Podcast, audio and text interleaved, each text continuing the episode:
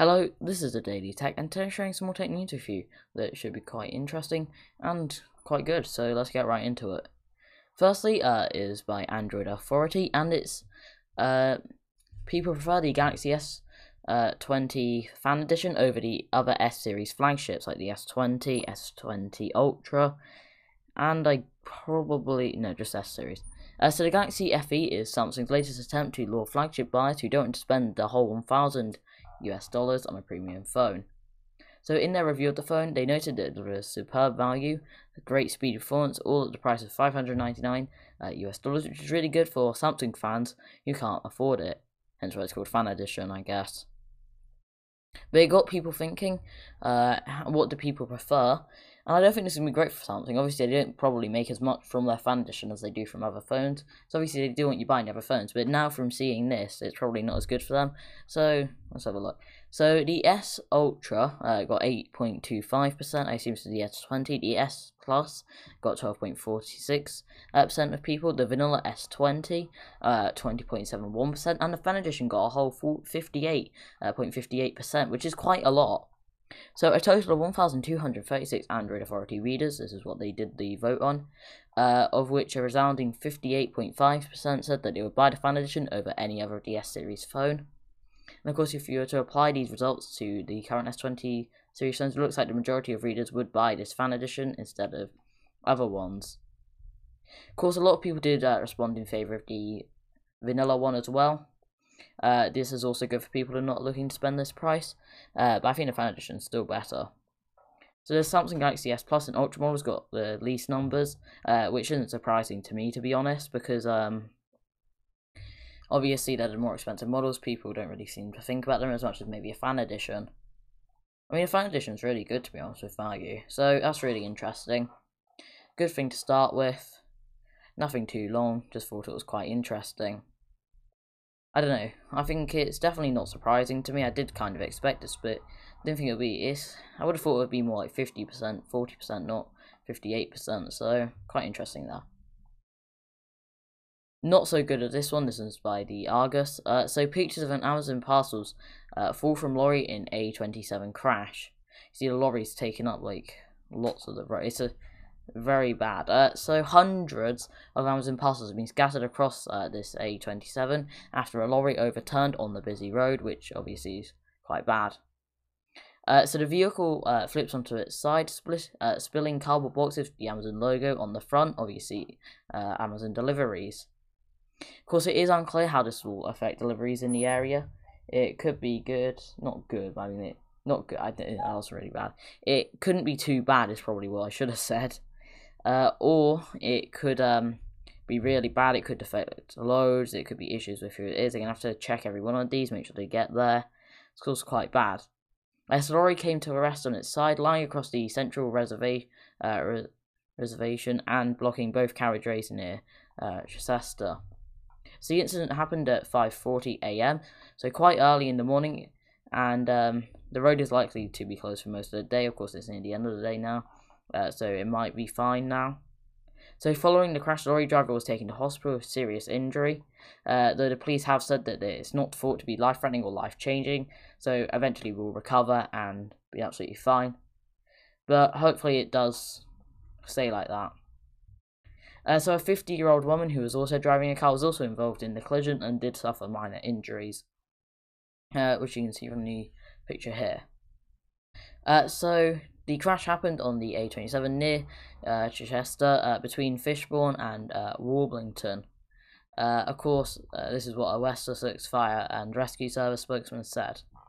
Uh, so this is causing a to three hours delay between travelling. so crews have released one person from the HGV using small tool tools. Okay, so they do seem to remain closed for quite a while. Um, yeah, so the road will be closed for a while. Of course, um, yeah, just repeated the same thing multiple times it seems. Um, anything? Okay, so not great. I mean, we can see from this image um, up here, mainly this one down here, you have Amazon parcels. I'm not sure if this is meant to be an Amazon delivery in general, or it's different deliveries, and it's ha- Amazon ones happen to be in there. I'm not too sure. Uh, but kind of, it's really bad. Like, I mean, at least the person in it should be alright. Uh, at least the people who did suffer injuries should be okay, but still. Uh, so, of course, um, of course, hopefully nothing important gets delayed. I don't think it will, but of course, people who have ordered stuff are to have to wait a decent while, uh, I assume, depending on what they do with it. Uh, so obviously, if they just get another truck out there, they kind of load things onto. That. I'm not sure how they do this. To be honest, they probably do have a protocol, um, something like that. But it's kind of bad. Also, it probably doesn't look too great for Amazon either. But I don't think it really affects them. To be honest, they're big enough. I mean, when it gets this way, if it was a smaller company in this Samfund, then it would affect them a lot more than Amazon. Okay, it's sort of one-time thing kind of thing, whereas otherwise it might not be. So, not great. At least uh, everyone's okay. At least they should be, and hopefully they are. Um, massive lorry though. I mean, yeah, this is just bad. Hopefully, um, hopefully Amazon can deal with this all right with their parcels that are damaged. Um, obviously they should be able to track where it's getting delivered and they can work out who's well, especially the parcels that got damaged as well. So, yeah. On for the next news though, this feels like it's been really short already and we're already like near halfway through. Anyway, uh, so Samsung Galaxy Z Fold 3, which I mean we've only just seen the two, but we like talking about the new ones before, uh, we just like talking about the new ones just as in the technically new models come out. Uh, could have an RGB lighting on the hinge, and it could just not be decorated, there could be other reasons. So the Galaxy Z Fold 2 is one of the most recognizable phones on the market. Um, the the Z Fold 3, I don't know what happened to my voice then, uh, might stand out even more, which I didn't think was possible. So back in March 2019, which was quite a while ago, um, over a year and a half, uh, Samsung did file a patent for an electronic device include, including indicator. Uh, it was later it was later even uh, published by the World Intellectual Property Organization uh, WIPO on October the 1st, 2020, and spotted by Let's Go Digital. So images on the patent show uh, which has been created by Let's Go Digital, uh, you can see uh, shows a lighting strip uh, on the hinge, a kind of hinge that would only be seen when the device is fully or partly closed. And it looks quite nice to be honest. So as you can see, the RGB lighting uh, could span almost the entire length of the spine. I would not only add more flair to the package, obviously look quite cool, uh, but could be like a notification LED, things like that, uh, to alert you of incoming calls or messages, uh, which I think would be really cool. I mean, just be a cool feature. I can imagine they would do it as well. And of course, it can be turned off and still look alright. So getting notifications this way could also be an attempt to produce a number of uh, times the foldable is unnecessarily opened, limiting potential wear and tear, which could help as well. As so on the Galaxy Z Fold 2, Samsung offers the option to customize the color of the hinge, as it's now become an iconic design element. So using RGB lighting on the hinge could take that to the next level, which would be really cool.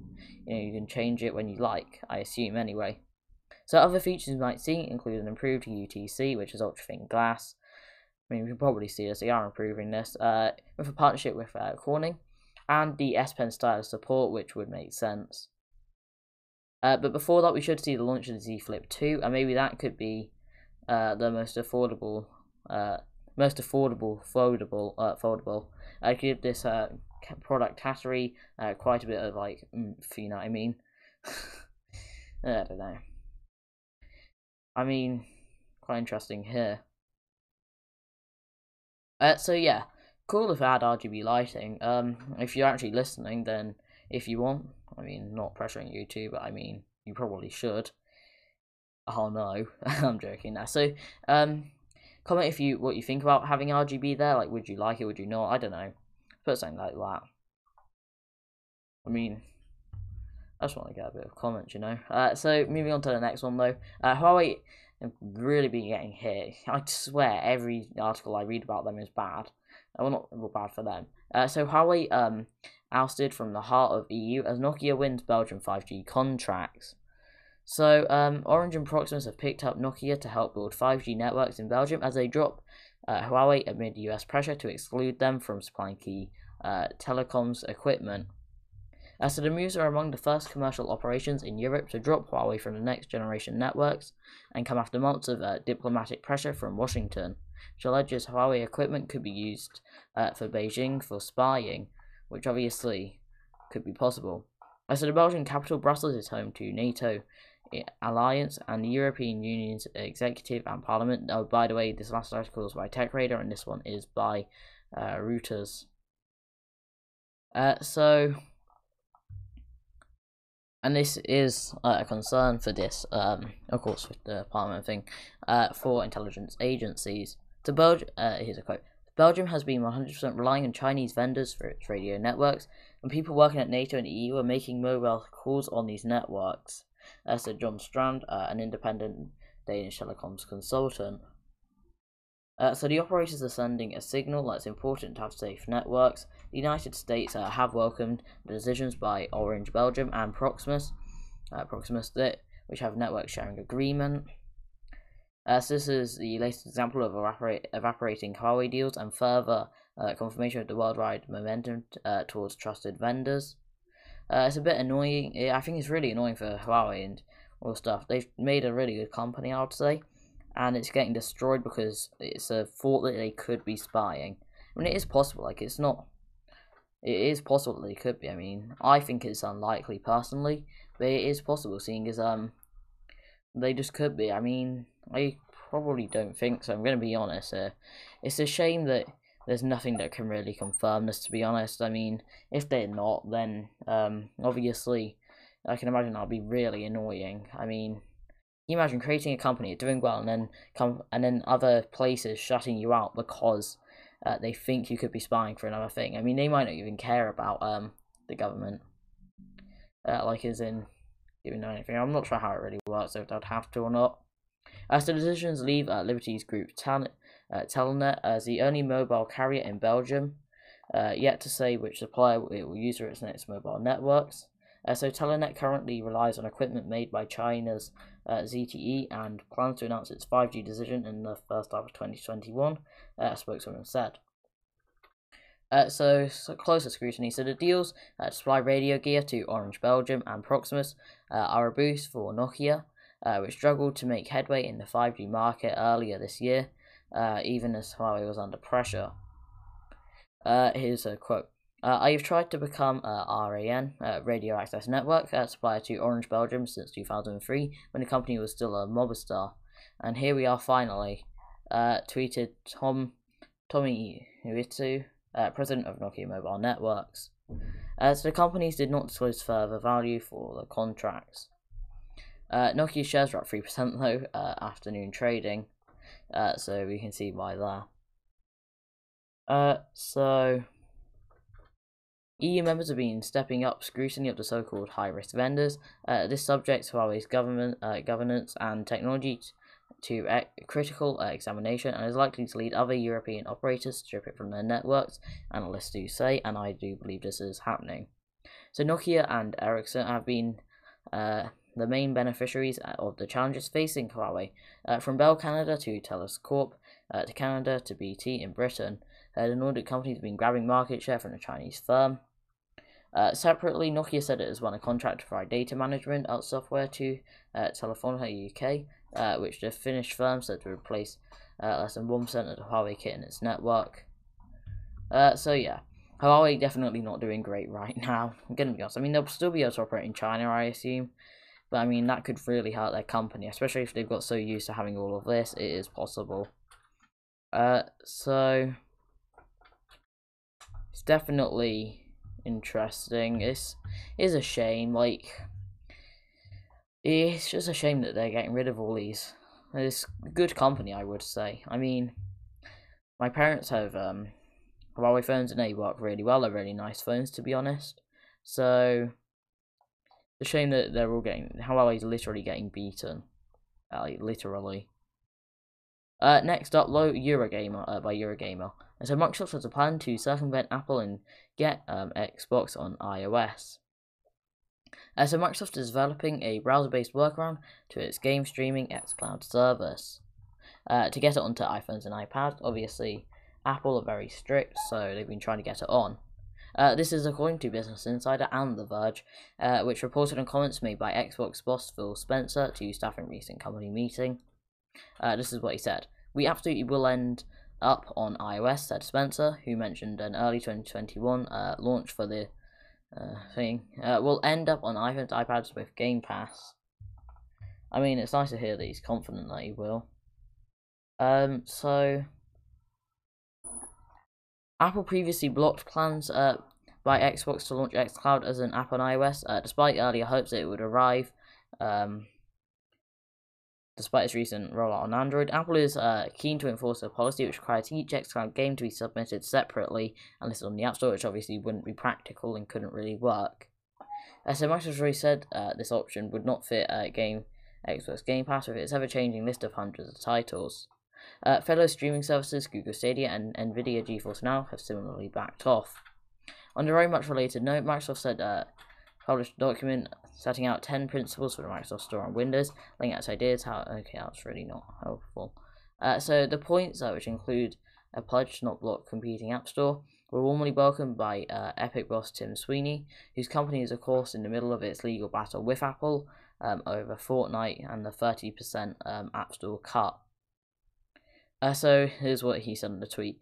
Epic Games has proudly supported Microsoft operating systems since 1991, and it's wonderful to see Microsoft uh, formally uh, codify its long held principles in Windows as an open platform and fair market for all developers and consumers. So, yeah. I mean, we don't really know how they're going to get it on there, but I guess they will eventually. There could be legal things to it, or they could just find a way around it. Who knows what they've done? Um, I don't know possible that they found a way around it, but I think uh, they're going to take a legal action on this, to be honest. I mean, taking a legal action would make sense, of course, there's that anti competitive stuff that Apple were involved in, and now um, this is definitely proving it anti competitive. Uh, they need uh, a competition app store. Obviously, um, they're definitely not allowing this, as you can probably work out. So, not great. I mean, um, yeah, I think they're going to take legal on this. To be honest, like, yeah, it would make it make more sense. I don't know how they'll find a way. I mean, they've probably got people working on it, but still. Now some VR news. Uh, so Red Matter, uh, this is by VR Focus. Um, Red Matter, What's the Wizard, and will be enhanced for Oculus Quest 2. Uh, so next week, oh, let me click the site then. Uh, next week, the Oculus Quest 2 officially uh, launches, upgrading uh, Facebook standalone virtual reality, uh, offering a lighter, sharper design. Today, Facebook has uh, confirmed several of these games released for the original Quest will be getting enhancement updates to run better on OECD, better um, headset. So five titles will be getting these free updates to make improved hardware. So if you already own them and you have pre-ordered the Oculus Quest 2, you can download them to see the difference. Uh, so Arizona uh, Sunshine, Iron Lights, Red Matter, and Trover Saves the Universe, and uh, Waltz of the Wizard. Quite a few games there. Quite popular.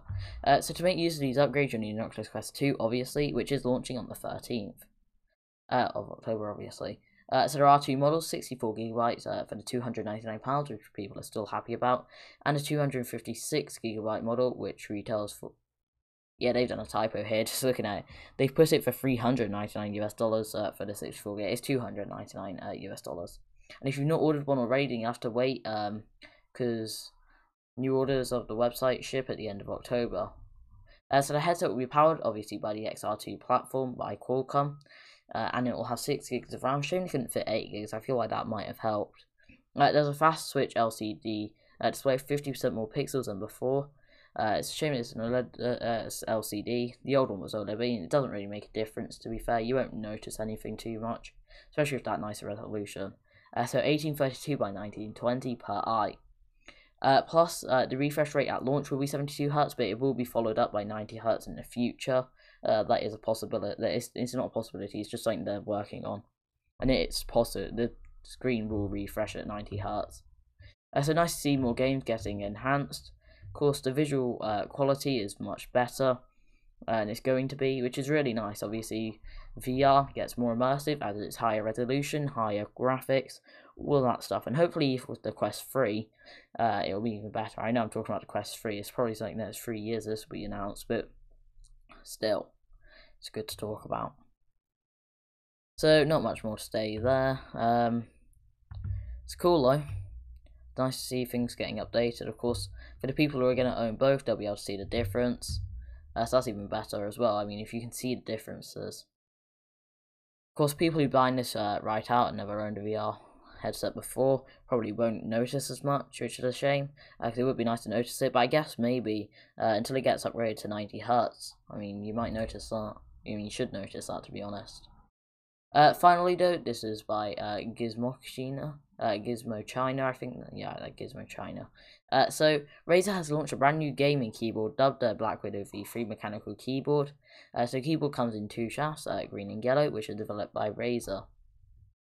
Uh, so, the Razer Black Widow Spider V3 uses a classical full height buttons optimized for game triggers, including a total green axis travel of 4mm, uh, trigger travel of 1.9mm, and trigger and pressure up to 50 grams.